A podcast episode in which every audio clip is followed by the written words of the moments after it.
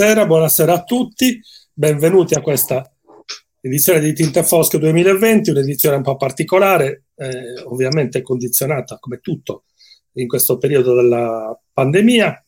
Eh, io prima di iniziare, intanto ovviamente ringrazio e saluto Bruno Morchio che con me eh, stasera chiacchiererà. Eccoci, scusate, ho avuto un problema. Mi sentite? Sì, bene. Bene. Eh, ok, siamo a posto. Come diretta, Bruno. Ovviamente ringrazio di nuovo Bruno Morchio. Chiaramente con questa tecnologia può succedere che ci siano dei piccoli aggiustamenti. Poi, tra l'altro, oggi qua in Sardegna non è proprio una, una bella giornata e ne approfitto per salutare e mandare un, forte abbraccio alle popolazioni colpite dall'alluvione di, questa, di oggi, soprattutto nel paese di Bitti. Per adesso è, appunto un saluto e un abbraccio affettuoso, poi cercheremo anche di fare qualcosa di più concreto qualora fosse utile e possibile nei prossimi giorni. Saluto Piermario Recchioni, che è il nostro regista internet, per Giorgio Pulici, che invece è stato un po' l'anima di questa edizione, che ha contattato, ha messo insieme un cast veramente straordinario e sarà tra l'altro il, il secondo eh, relatore con, con, Michele Navarra a seguire questa presentazione. Andrea Baragona della libreria Ubic, eh, grande complice e anche socio della, della Pelibreria, insomma, quindi è un sodalizio il nostro molto forte. Ovviamente il Comune di Obbia, la libreria Ubic, la Fondazione di Sardegna e le cliniche Donedu che ci sostengono in questa iniziativa. Detto questo, Arriviamo a noi, arriviamo a Bruno Morchio, arriviamo ai suoi libri, due libri del 2020. Uno è un, un noir dove crollano i sogni e Bruno racconta una storia che si eh, svolge in una particolare zona di Genova.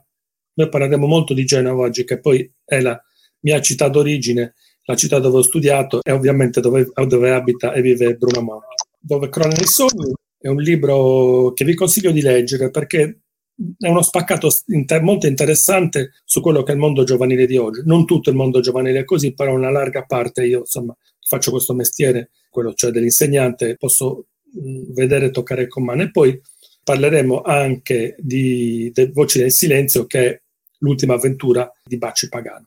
Allora, Bruno, come nasce Dove crollano i sogni? Un noir all'ombra del Ponte Morandi, ahimè, drammaticamente crollato due anni fa. Ma Intanto buonasera a tutti, buonasera a Marco e grazie al Festival Tinte Fosche e alla libreria Ubic di Olbia che, che mi ha invitato a, a, questo, a questa rassegna che vede molti colleghi che anche conosco, alcuni, tanti li conosco, che come me scrivono appunto noir o comunque romanzi che si occupano del, del, del, del lato oscuro. Per venire alla domanda, nasce questo libro che appunto la collana Nero Rizzoli mi aveva chiesto, chiesto un romanzo, nasce dal, dal, dalla necessità di provare a elaborare quel trauma, perché il, tra- il, crollo del ponte è stato un trauma per la città e per, per tutti noi. Credo che tu, un po' tutti gli scrittori genovesi abbiano non abbiano potuto fare a meno poi di, di, di scrivere qualche cosa su, su questa vicenda.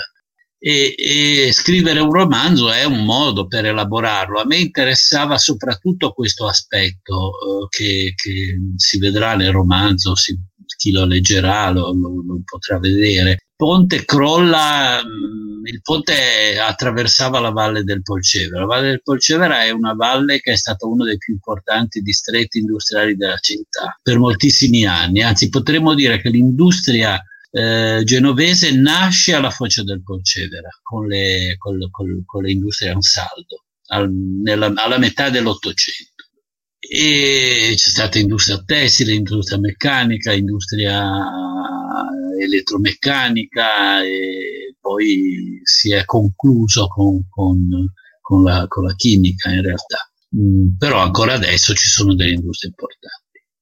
Ora, eh, mm, la, naturalmente la deindustrializzazione ha fatto tabula rasa quasi di tutto questo. E allora, quando è crollato il ponte, volendo guardare quello che c'era sotto, eh, diciamo, è un po' scattata la, la, l'elegia, no? l'elegia il, del, del rimpianto, insomma, di quello che è stata. A me, eh, a me, più che le leggende del passato interessava parlare un po' del futuro e quindi ho scritto questo libro che, che racconta di, delle vicende di un gruppo di ragazzi tra i 17 e i 25 anni che vivono in Valpolcevera molti dei quali rispecchiano quella che è la condizione di, di, di, di molti ragazzi della periferia, della periferia valpolceverasca, perché eh, noi abbiamo dei dati spaventosi, cioè in una città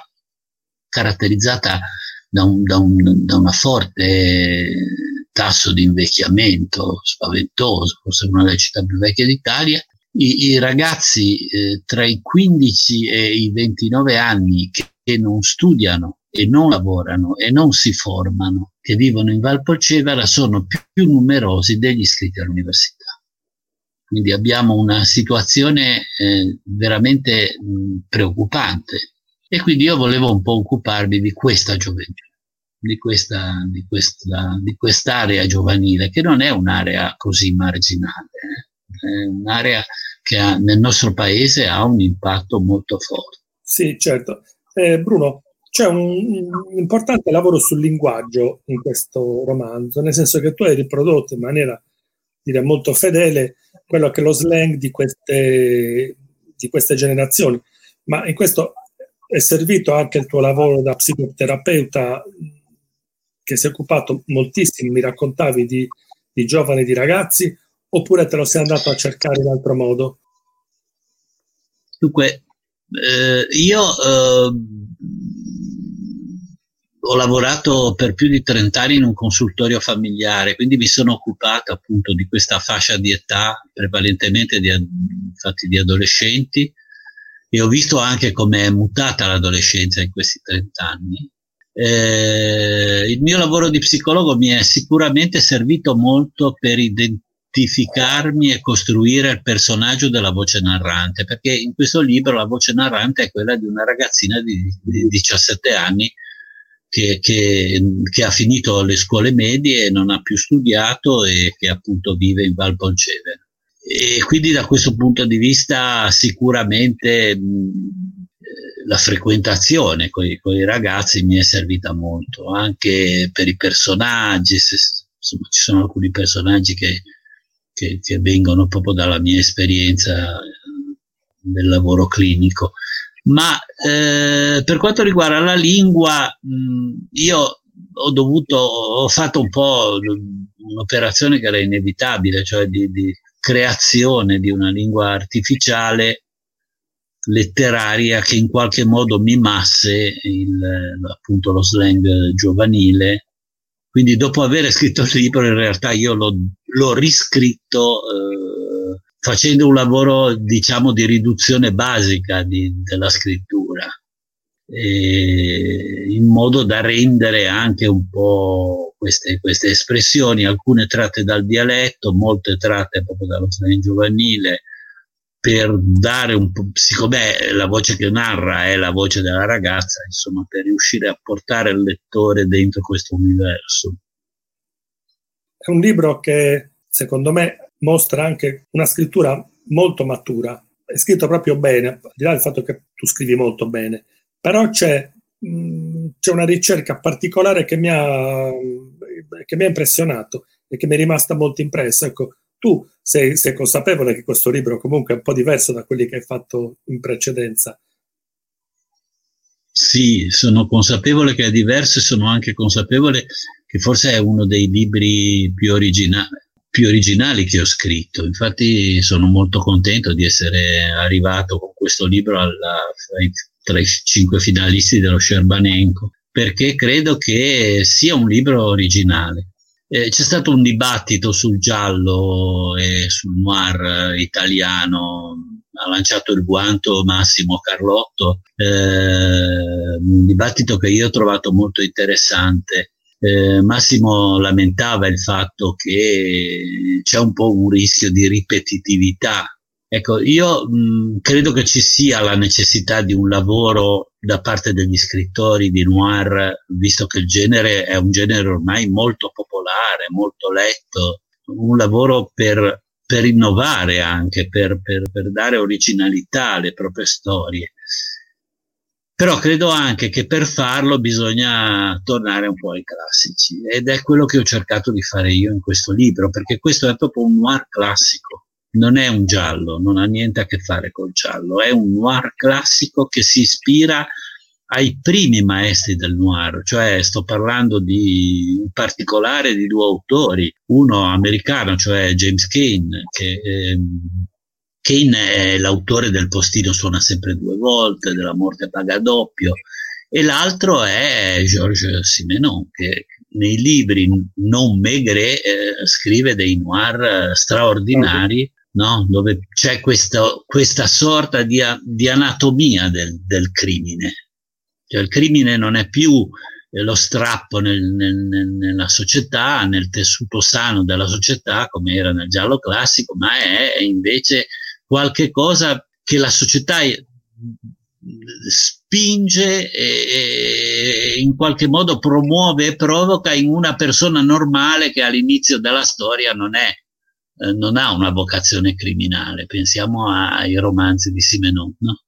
e, e, questo è, è, stato, questo libro è, pro, lo, è proprio costruito a partire dal, dal, dal, dalla struttura del noir classico. Il titolo Dove crollano i sogni ci porta al sogno di questa ragazzina che magari ce la racconti tu, insomma, senza spoilerare troppo, perché poi il, il libro ha, un, ha una, una, sorpresa eh, finale che si intreccia con, con, le vicende del Ponte Morandi, che veramente, eh, ovviamente non ve la svegliamo, ma andate a leggerla perché è, è notevole. Sì, eh, stiamo parlando di una generazione alla quale è stato rubato il futuro e quindi anche, anche i sogni un po' sono stati rubati. No? La protagonista, che è una ragazza che un po' si stacca dalla, dalla, dalla massa dei suoi coetanei perché è molto intelligente, ha una grande intelligenza, una grande capacità di, di, di cogliere anche le, le, dinamiche relazionali, le, le, costellazioni relazionali, la condizione dei suoi coetanei, la condizione degli adulti eh, che le stanno intorno. Quindi eh, lei invece un sogno ce l'ha, apparentemente è un sogno liberatorio, un sogno di fuga perché vuole andare in Costa Rica a costruirsi una vita nuova. In realtà questo sogno ci rimanda eh, anche al passato, però, perché Blondi, Ramona, detta Blondi, appunto questa bellissima ragazzina, eh, non ha mai conosciuto suo padre.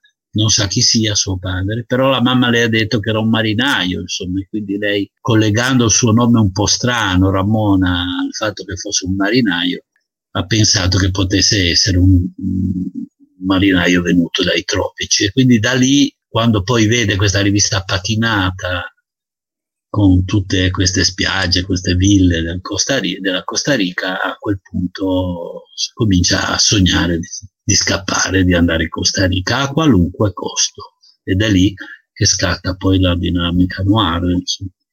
E invece il, il suo fidanzato, eh, a un certo punto scrivi che eh, si stordisce praticamente con l'Ashish, forse perché questa modalità gli permette di non vedere crollare i propri sogni, insomma, no, non ci prova neanche a sognare, semplicemente si lascia andare, si lascia vivere in questa situazione che è una situazione che poi diventa nel corso del romanzo anche drammatica.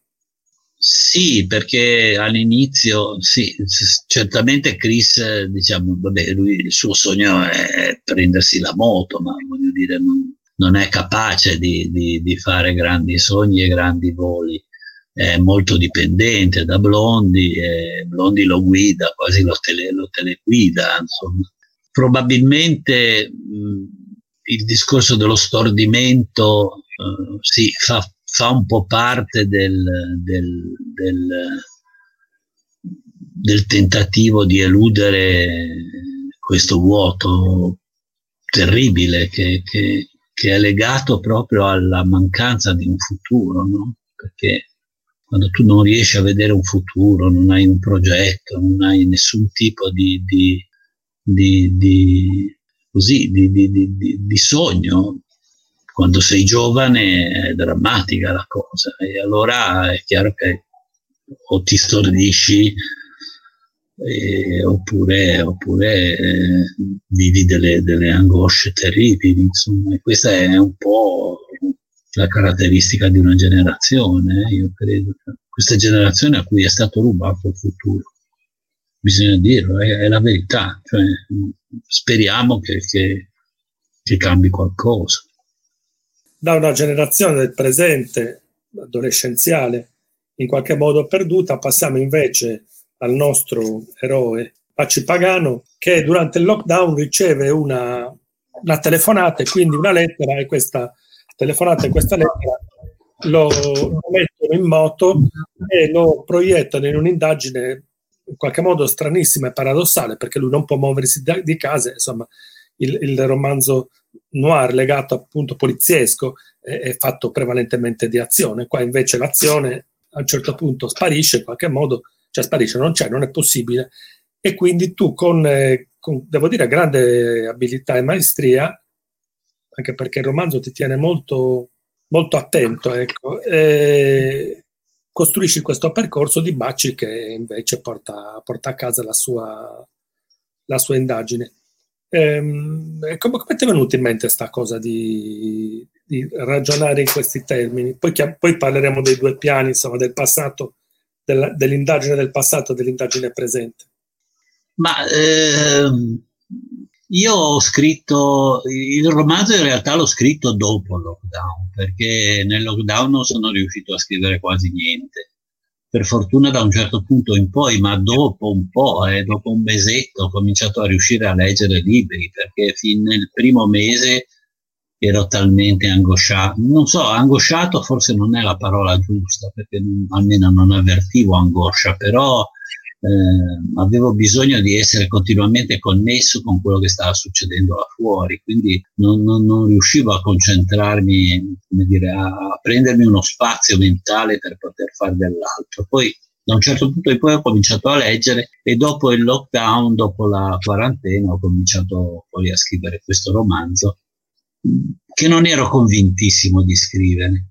L'ho ambientato appunto nel lockdown, dove del lockdown c'è un quadro molto di normalità, se vogliamo, no? cioè Bacci lo affronta con un sentimento di normalità. È una condizione particolare, per certi aspetti certo limitante, però per lui, lui lo dice, dice quasi una vacanza, perché uno che si è fatto cinque anni di carcere di massima sicurezza prima. E poi sei mesi di, di chiusura in casa, imbragato in una struttura ortopedica eh, con rischio di morire, insomma, dopo, dopo queste esperienze, il lockdown lui stava bene, aveva, si, si, insomma, cucinava, faceva, aveva buone letture, buone, buon cinema, quindi tutto buona musica, poteva, poteva fare, prendersi una vacanza, ecco, mettiamola così. Quindi è così che viene presentato. Ovviamente non, non, non, è stato mica così per tutti, eh? lo so benissimo il, ovviamente però il fatto di non poter uscire e di non potersi proiettare nel, nell'azione lo porta a guardarsi dentro e quindi più che il futuro qui gioca il passato. Cioè è certo. un'indagine tutta, tutta sul passato e queste voci nel silenzio di cui si parla, di cui parla il titolo, alludono sicuramente alle voci che arrivano attraverso le telefonate eh, in una situazione in cui fuori c'è questo silenzio eh,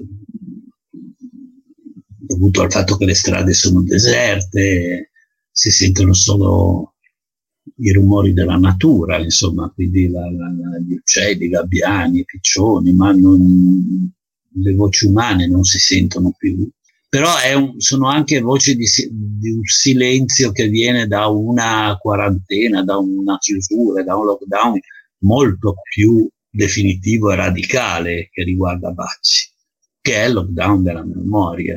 Cioè lui si rende conto a un certo punto dell'indagine che eh, per poter fare questa indagine lui dovrebbe parlare con persone che non ci sono più. Quindi dice se anche uscissi e se anche non ci fosse il lockdown della quarantena sanitaria, non cambierebbe nulla perché i posti dove dovrei andare non esistono più, non ci sono più, perché sono chiusi da, da anni, da decenni addirittura, e, e, e le persone che, che, che, che, ci andavano, molte di queste persone neanche ci sono più perché sono morte. No? Viene in mente la famosa canzone di Guccini, mi hanno chiesto di associare una canzone, io ne ho associata una di De André, che è la, la canzone dell'estate, però in realtà mh, avrei fatto forse meglio associare la famosa canzone dell'osteria di fuori porta ricordi, ricordi l'attacco, no? sono ancora aperte con un tempo le osterie di fuori porta, ma la gente che ci andava a bere fuori e dentro è tutta morta. Ed è così. Eh, quindi lui si rende conto di questo e eh, nel silenzio la prima voce che arriva, quella dell'incipit, è la voce di una ragazza che è la figlia di un ex brigatista eh, un ex brigatista che Bacci aveva scagionato da un'accusa di omicidio nel 1998, perché gli era stata imputata un'accusa di aver partecipato a un comando delle Brigate Rosse nel 1980. No?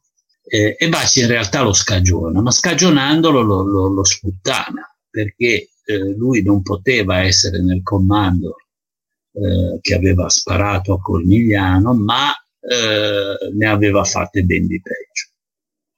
O, o, meglio, ben di peggio, ne aveva fatte tante. E allora mh, questa voce eh, provoca a Baci come una reazione, come dire, epidermica che, che lui stenta a riconoscere, cioè non riesce a, con, a collegare questa voce a qualche cosa e ci vorrà del tempo perché riesca a ricostruire un pezzo della sua memoria che, che è un pezzo lon- che va molto lontano nel tempo perché lui in realtà Lara è figlia di Bortoli, cioè di questo, di questo ex brigatista, ed è figlia di una, di una donna che, che, muore a Nuoro, proprio a Nuoro, in Sardegna nel 92, eh, e che lui aveva conosciuto dieci anni prima a Cuba in, un, in una piantagione di canna da zucchero, perché Baci quando esce di galera nell'80 eh, sente, è claustrofobico, cioè sente la, le dimensioni anguste della cella di massima sicurezza come dimensioni dell'anima. E allora ha un grande bisogno di allargare i propri orizzonti, di girare il mondo. Parte, fa un cinque anni di viaggi e tra gli altri finisce a Cuba. E a Cuba, tagliando canna da zucchero in una piantagione di Santa Rosa, eh, conosce eh, Marina Tanzi, una ragazza di Caorle che allora aveva 20 anni, Baci ne aveva un po' di più, 25, 26, e, e ha una relazione con lei. Eh, quando poi lui lavorerà per scagionare Bortoli, Bortoli non glielo dice di essere il compagno di Marina. Poi Marina avrà una figlia che è appunto Lara e Bortoli eh, chiede a Bacci Pagano di, eh, a, alla figlia di consegnare una lettera in busta chiusa che lei non veda, che lei non legga a Bacci Pagano perché Bacci scopra come è morta Marina nel 92, come e perché. E questa è un'indagine che, che, che quindi è tutta proiettata all'indietro perché lui deve andare a recuperare per persone perse nel tempo per riuscire a, costru- a ricostruire que- quegli avvenimenti. Alla fine ci riuscirà, arriverà a trovare la verità, ma come spesso accade nel noir, al contrario del giallo. La verità non è eh, il bene assoluto, anzi, qui è una verità terribile che è difficile maneggiare e che Baci deve maneggiare con molta cura. I suoi amici, i suoi amici e la sua fidanzata, Giulia Corsini, eh, insistono perché lui questa verità se la tenga e non la racconti a Lara, questa verità su sua madre, e, e quindi lui si ritrova alla fine con questo terribile dilemma. Perché, insomma, sì, nel noir l'idea che, che, diciamo la verità non è univocamente un bene è, è, molto presente in tutti i grandi autori noir. Pensiamo solo agli uccelli di Bangkok di Vasquez Montalban, mm, pensiamo a, a, quel grande traditore di tutti, di Sherbanenko, insomma. Quindi la verità è un, dire, un carbone ardente e tenerselo in mano fa male, ecco, però anche darlo poi a qualcun altro fa male a questo qualcun altro. Quindi c'è, c'è questo, questo, questo dilemma. Cioè, il libro in questo diciamo, ha un po' una vena tragica, no? perché tra i tanti temi che, tira, che, che affronta è un po' quello del quanto noi siamo responsabili della, della, vita degli altri, della felicità o della infelicità degli altri, quindi quanto ci possiamo permettere anche di disporre delle loro esistenze. Baci dice che, che una, delle, di, una delle cose che lui non ha mai voluto fare è disporre dell'esistenza degli altri. E questo gli impedisce di sparare, cosa che poi in alcune occasioni è costretto a fare lo stesso, però poi vomita, gli viene la fede eh, ma gli impedisce anche di amare, perché l'amore è, amare è anche un po' questo, no? sentire la responsabilità della felicità di qualcun altro. Nel, nel romanzo tu, con grande abilità, tocchi tutta una serie di aspetti che sono stati tipici del lockdown, beh, lo, lo, sono ancora adesso, visto che noi ci parliamo in, videoconferenza. Cioè Baci usa il telefono chiaramente, ma poi usa Skype, poi usa anche altre modalità per potersi appunto connettere con, con i vari personaggi, che tra l'altro sono personaggi che sono ricorrenti nelle sue storie, dal suo amico sardo ex eh, questurino a Pertusiello. E, ehm, ecco, come hai pensato di, di, diluirli dentro il romanzo per, per, far sì che, come poi è risultato, questa cosa abbia una sua eh, perfetta linearità, cioè non, non, c'è una sbavatura, non c'è un eccesso, non c'è mai eh, un canale che si sovrappone all'altro. Come ti è venuta sta cosa? Ma eh, lì, diciamo, io non, non, ho fatto una grande opera di montaggio, in realtà è, davvero mi è venuta, hai detto la cosa giusta. Eh, dunque, io avevo presente la lettera, la lettera che, che è un campionario di eh, argomentazioni che mh, suscitano sentimenti eh, molto negativi in Bacci. No? La lettera è un po' il campionario. Lui dice: Se anche non, non, non, ci fosse stata la telefonata di Lara, non avessi saputo che era di Bortoli, avrei, l'avrei riconosciuta, perché questo è lo stile di Bortoli, uno stile ambiguo, estremamente, eh, come dire, invadente da un certo punto di vista, poco, assolutamente non rispettoso dell'altro, anche per il suo chiamarlo subito compagno. Cioè, lui fin dall'inizio non lo poteva proprio sopportare questo Quindi la lettera è un po' la guida di tutta la prima parte del romanzo. Nel, nel, um, ogni capitolo porta un brano um, di, di, questa, di, questa, lettera e da lì diciamo, si rievoca la, l'indagine del 98 che è fondamentale per poi capire quella del presente. E è chiaro che costruire un noir eh, senza azione non è una cosa molto facile, anche se nel, Ovviamente nella prima indagine un po' di azione c'è, ma poca, molto poca. Fondamentalmente nel, anche lì lui gran parte delle informazioni le acquisisce attraverso il telefono. Mm, si muove per andare a Torino a un certo punto, poi, poi va a trovare l'avvocato, l'avvocato Canessa, ma insomma sostanzialmente non è che si muove, diciamo le due parti del romanzo sono molto molto affini.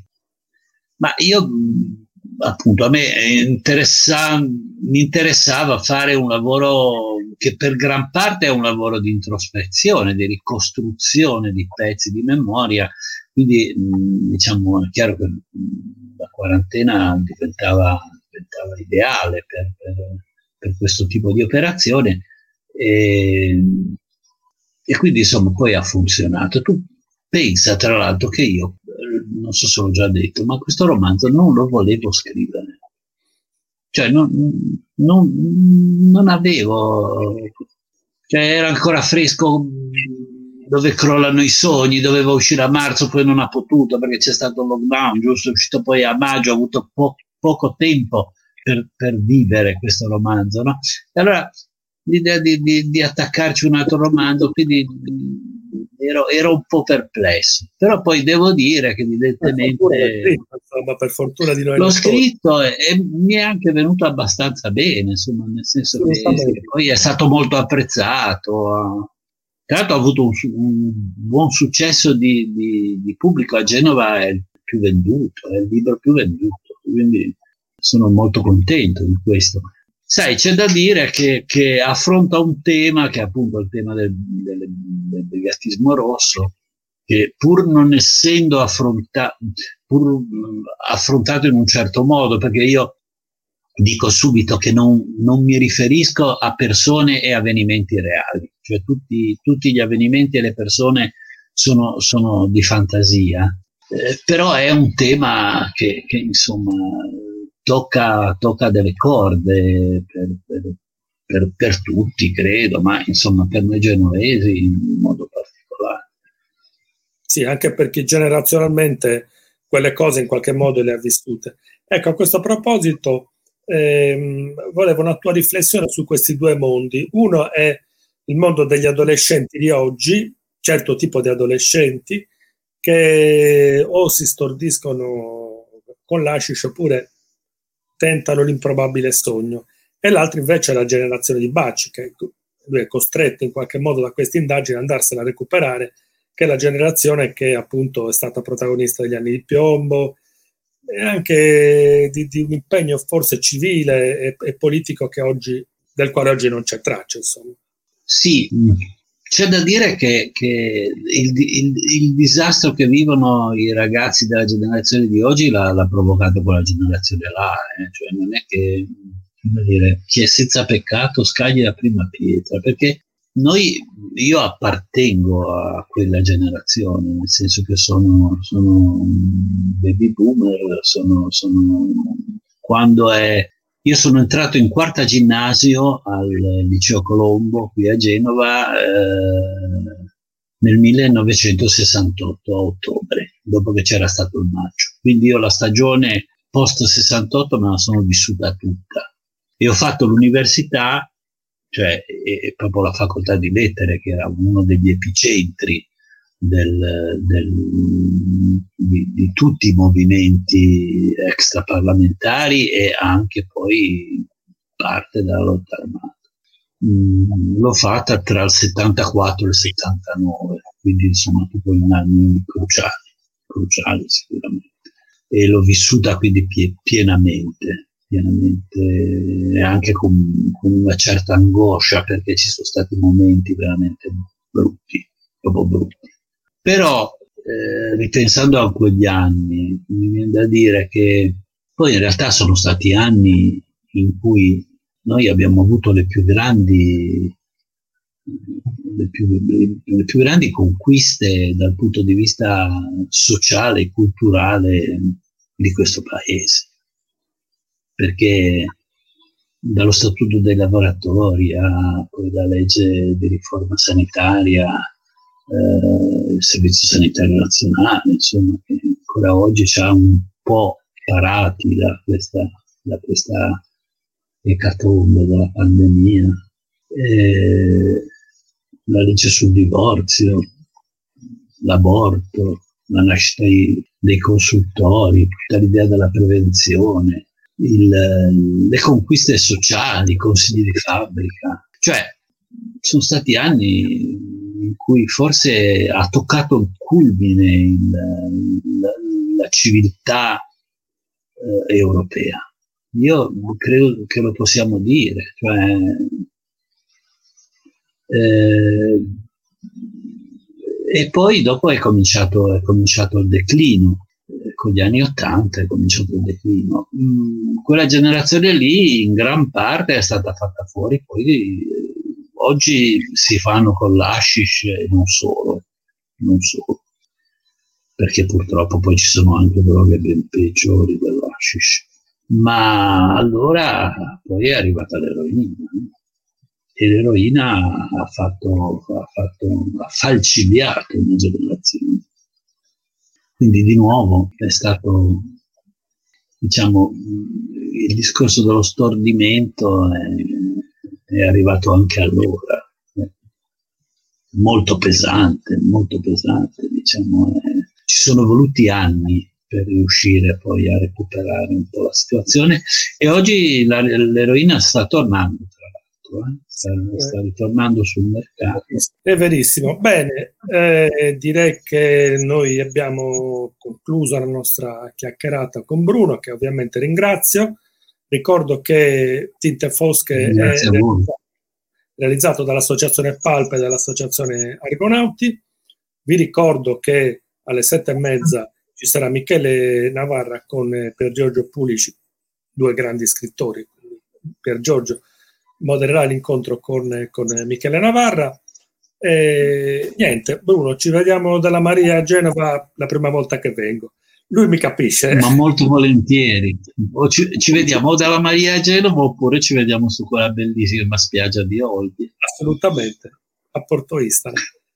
A presto, arrivederci, un saluto a tutti. E acqua in bocca, mi raccomando, che, che è il nostro sì. slogan di questa rassegna. Acqua in bocca.